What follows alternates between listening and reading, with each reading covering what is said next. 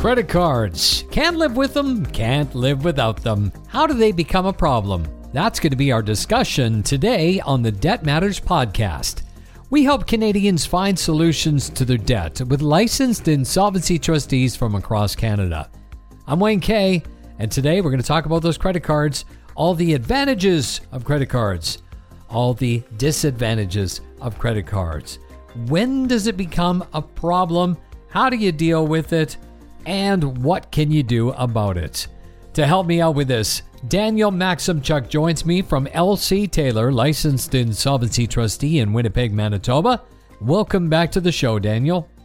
Hi, Wayne. Good to speak with you again. Oh, we always learn things uh, from you, and I enjoy this. And this is a great topic about credit cards.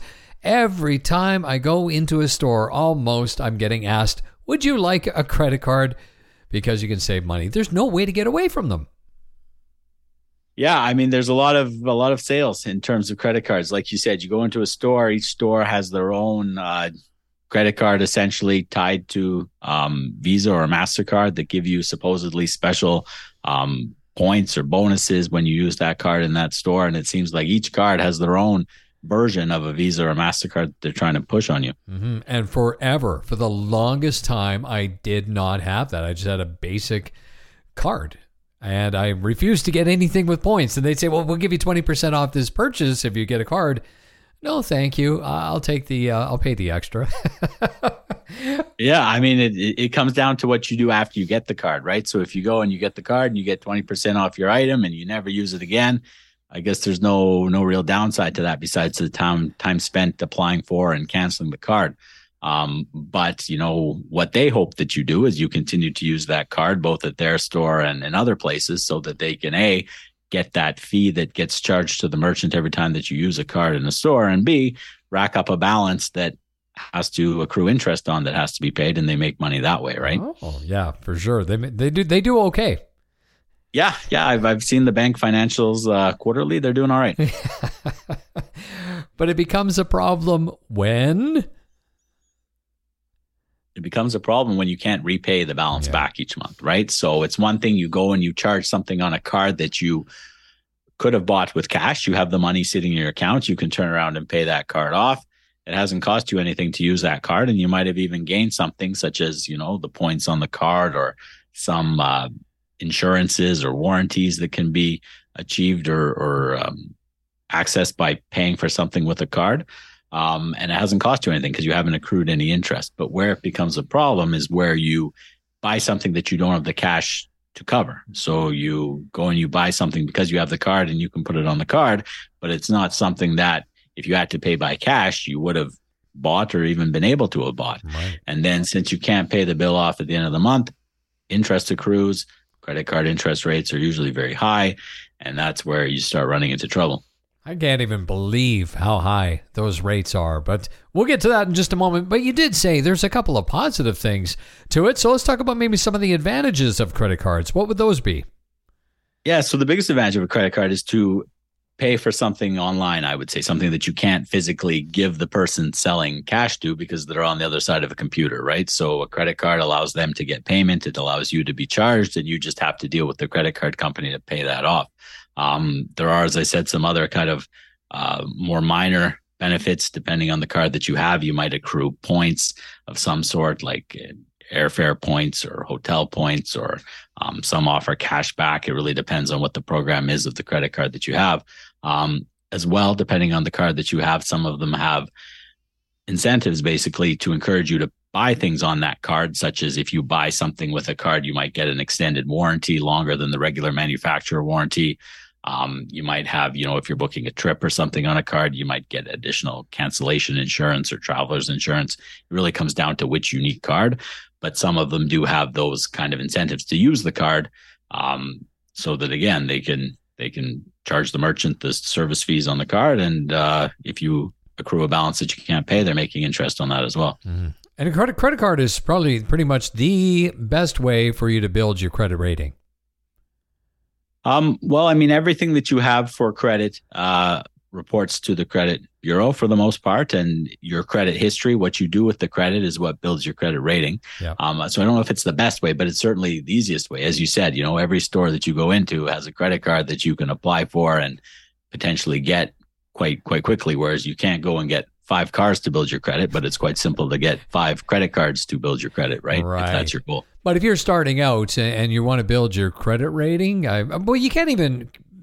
I don't even think you could live without a credit card. It's, it's everywhere. You want to stay somewhere, you want to book a hotel, you want to do anything, you have to have a credit card.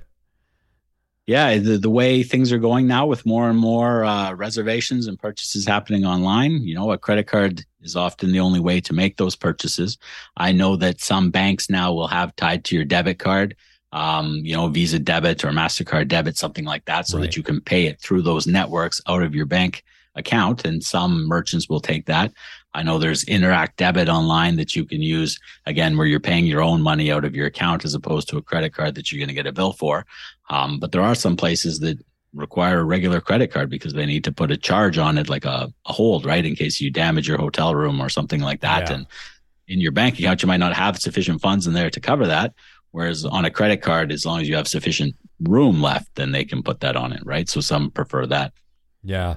Uh, and then there, there is these little incentives, you know, uh, if I buy this, uh, buy gas, uh, then I get uh, some money off groceries and, and things like that. So there are some advantages for sure, some positive things to it. Yeah, as long as you can pay that bill every month, right? But if you put things on the credit card and there's interest being charged, the cost of that interest is quickly going to outweigh the benefit of any additional um, points or warranties that you might have got by putting that card on uh, that charge on the card in the first place. Daniel, you see a lot of people come into your office. They're in uh, financial trouble. How important or how, how do credit cards play into the trouble for most families? Yeah, it's definitely uh, the primary form of debt that we see in most people, I would say, in terms of their unsecured, like non-mortgage debt.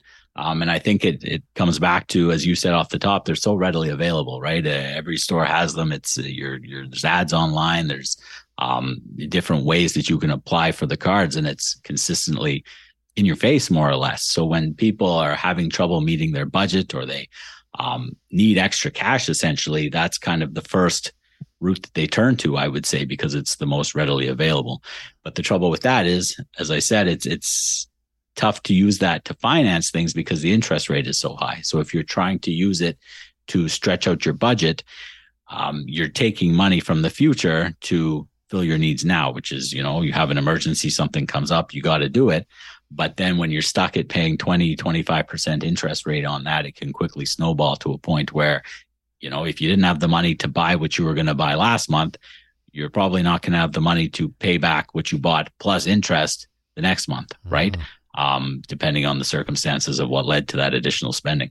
So, looking into the crystal ball, if somebody starts using the credit card and starts missing, uh, not able to pay it, maybe just being able to pay the the absolute minimum, which is really low. I mean, it's almost. I mean, we see why we know why the banks do it, but it's insane how low the minimum payment can be. What do we need to look for of you know when this is going to become a problem? Yeah, so it becomes a problem. I mean, mathematically, it becomes a problem when you can't repay the debt that month, right? And you're starting to accrue interest. But, you know, things happen. You have to stretch your budget for one month. Some unexpected expense comes up. Um, okay, but then you have to be able to come up with a plan to be able to pay off that credit card in, in the near future to minimize that amount of interest that you have accruing there, right? Yeah. Um, and and that's that's when it's the issue is when you're paying that that high interest of uh, credit card interest that's accumulated on that debt. I remember once upon a time, and they may even do this. The bank would send something saying, "Hey, if you uh, use this card, you can transfer over your debt from another card, and then it'll be at a low interest rate for three months or six months." Do they still do that? Uh yeah, so those are called balance transfer offers. So sometimes those those still exist because the credit card companies they've looked at your situation they think that you're a relatively low credit risk so they're willing to take that debt on you know for a relatively small amount but um and then i guess they're hoping that you know, that instead of paying interest on that debt to your current bank or credit card company, that once that grace period runs out, where it's a free balance transfer, it's always for a fixed period of time, right? It's not interest free forever. Right. So once that period of time runs out, then they're hoping that you'll be paying the interest to them instead of where you were paying it before. And, you know, banks make a lot of money on interest as long as at the end of the day, the debt's eventually paid off. Yeah. So if you see that your credit card is becoming a problem, what do you do? Well, I mean, a, when you're at the point where you're only making the minimum payments, and I mean the minimum payments are are really, as you said, usually only a very very small portion of the amount that you owe. I mean, a few years back there was a requirement where credit card companies now have to put on the statement if you only make the minimum payment, how long is it going to take you to pay back this debt? Um, because a lot of people were thinking that, oh, you know, I'm paying the minimum payment, it'll eventually get paid off. I'm doing fine with my credit card payments. But now with this disclosure, we see people, you know, you put on $5,000 on your credit card because you've had to do car repairs or something like that. And if you only make the minimum payments to pay that off, it could take you, depending on the interest rate in the card, it could take, you know, 50 plus years to pay off this one bad month that you've had if you're only paying the minimum payment. So if you're in that position, you really need to look at your budget. Is there anywhere that you can cut back to free up money so that you can aggressively pay off that credit card so that you're not having that high credit card rate of interest each month? Um, impacting your expenses, right? Mm-hmm. And if you review your budget and there's nowhere to free up enough money to pay that off in the relatively near future, you might have to look at is there a way to convert that credit card debt to a form of debt that has a lower rate of interest? So it might be maybe a balance transfer, like you mentioned earlier, if that's available to you. It might be if you have a line of credit or a home equity line of credit, something like that, that it's a lower rate of interest. Maybe you use that to pay off the credit card debt. And now instead of paying 20% on the credit card, maybe you're t- paying 10% on your home equity line of credit or something like that, which of course will allow more of your payments to go towards principal and uh, pay it off faster. But you know, if those things aren't available to you and there's no room to free off your budget to pay that off um, anytime soon, then that's maybe when you need to speak to an LIT and determine is there any other options out there that'll help me to get out of this credit card debt as fast as possible so that I'm not spending hundreds and thousands of dollars on interest over the years until I can finally pay this off. And it really snowballs quickly, doesn't it? It sure does. Yeah. I mean, with those interest rates, I mean, like I said, one bad month can snowball into a lifetime of payments if you can only afford the minimum payment each month, right? Yeah, no kidding. Is it better to I don't I don't even know if this is a real question. Is it better for each person to have their own individual card or if you're married, can I be uh, the supplement on my wife's card? Um, you can be. So I mean, it's uh, convenience wise. That's that's probably easier. You get one bill. Both charges go onto one bill, and you pay one bill at the end of the month when it comes in. Um, but where it becomes a problem is if that bill gets high enough that it can't be repaid, right? So a lot of credit card companies will have in the fine print of the supplementary card agreements that okay, you know, Wayne has a card. He applies for a card, a supplemental card for his spouse his spouse charges on that card. And by doing so, the spouse is agreeing to become jointly liable for that debt. So if Wayne can't pay the debt, they're going to be looking at the spouse to pay that debt. So now your spouse has accepted responsibility for that debt, um, perhaps unknowingly, just because they have that supplemental card. So, um, you know, it's it's more convenient, but the downsides start to happen if um, you know, if if the debts can't be paid, and then that's further complicated. Let's say if there was uh, two spouses on a card and there was a marital breakdown, then you're both jointly responsible for that debt. And it's one thing to agree, okay, well, you know, you pay this card, I'll pay that card. But then if the other person doesn't hold up their end of the deal, the bank doesn't care about this arrangement that you have. They have the right to come after you for the amount they're not getting on this card, and and they're going to do so, right? So you're tied to that person until that card is paid off. Yeah, that's a good point, though. When things go sideways, that's when it's almost hard to go back at that point and and say, well, maybe we should maybe we shouldn't have done the supplemental card, or uh, and then obviously the strain of the relationship at that point is also not going to be very good. Do you find typically uh, when is it in individuals who come in for bankruptcy consumer proposals? Is it couples? What do you find? Um, it's all sorts, right? So you get couples who come in and they end up filing consumer proposals separately. They might come in and if they have a lot of joint debt, there is the option for them to file a consumer proposal jointly. It might be, you know, two people have entered into a new relationship together and one is carrying a lot of debt from earlier in life and then they would file a proposal and there's no need for the second person to. Yeah. Um, it, it, it greatly varies, right? Depending on where people are in their lives and, and what's happened in their lives up till that point. Okay, so your final words of wisdom when it comes to credit cards and, and the problems. What, what, what do you have for us? Yeah, so they, I mean, they can be a great tool, right? I mean, on on the, the face of them, they're they're very useful, right? They allow you to combine multiple charges onto a single bill that you get each month. You make one payment from your bank and and you're done. You might get additional points, you might get additional warranties or benefits from using that card. As long as you can pay it off at the end of the month, it hasn't cost you anything to get those those various benefits.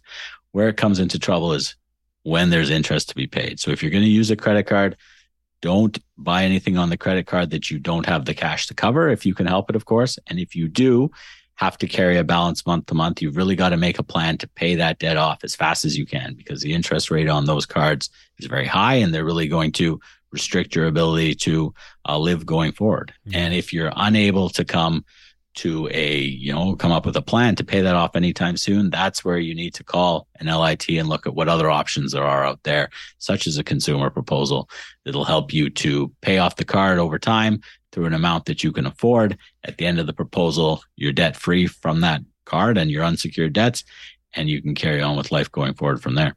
Just before I let you go, is there one thing you should never do if you are in a bad financial situation because of that credit card? Is there one thing that you people come in and they say, "Well, I did this," and you're like, "Oh, I wish you didn't do that." Yeah, that's a good question. There are some assets that are protected from creditors, so they're not taken into account in the calculation when determining what's a reasonable offer to your creditors in a proposal. So a, a good example of that is RSPs. So RSPs in Manitoba are entirely exempt from seizure by creditors in a bankruptcy. They don't have to be offered to the creditors in a consumer proposal typically.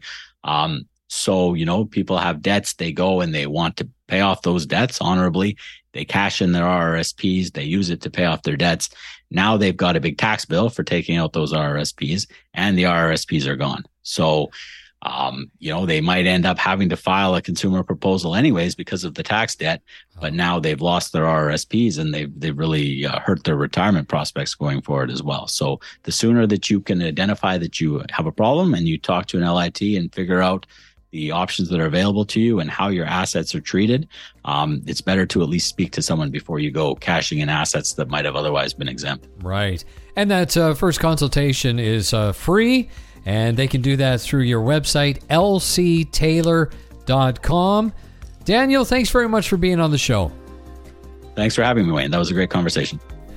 My guest today, Daniel Maksymchak from LC Taylor, licensed insolvency trustee.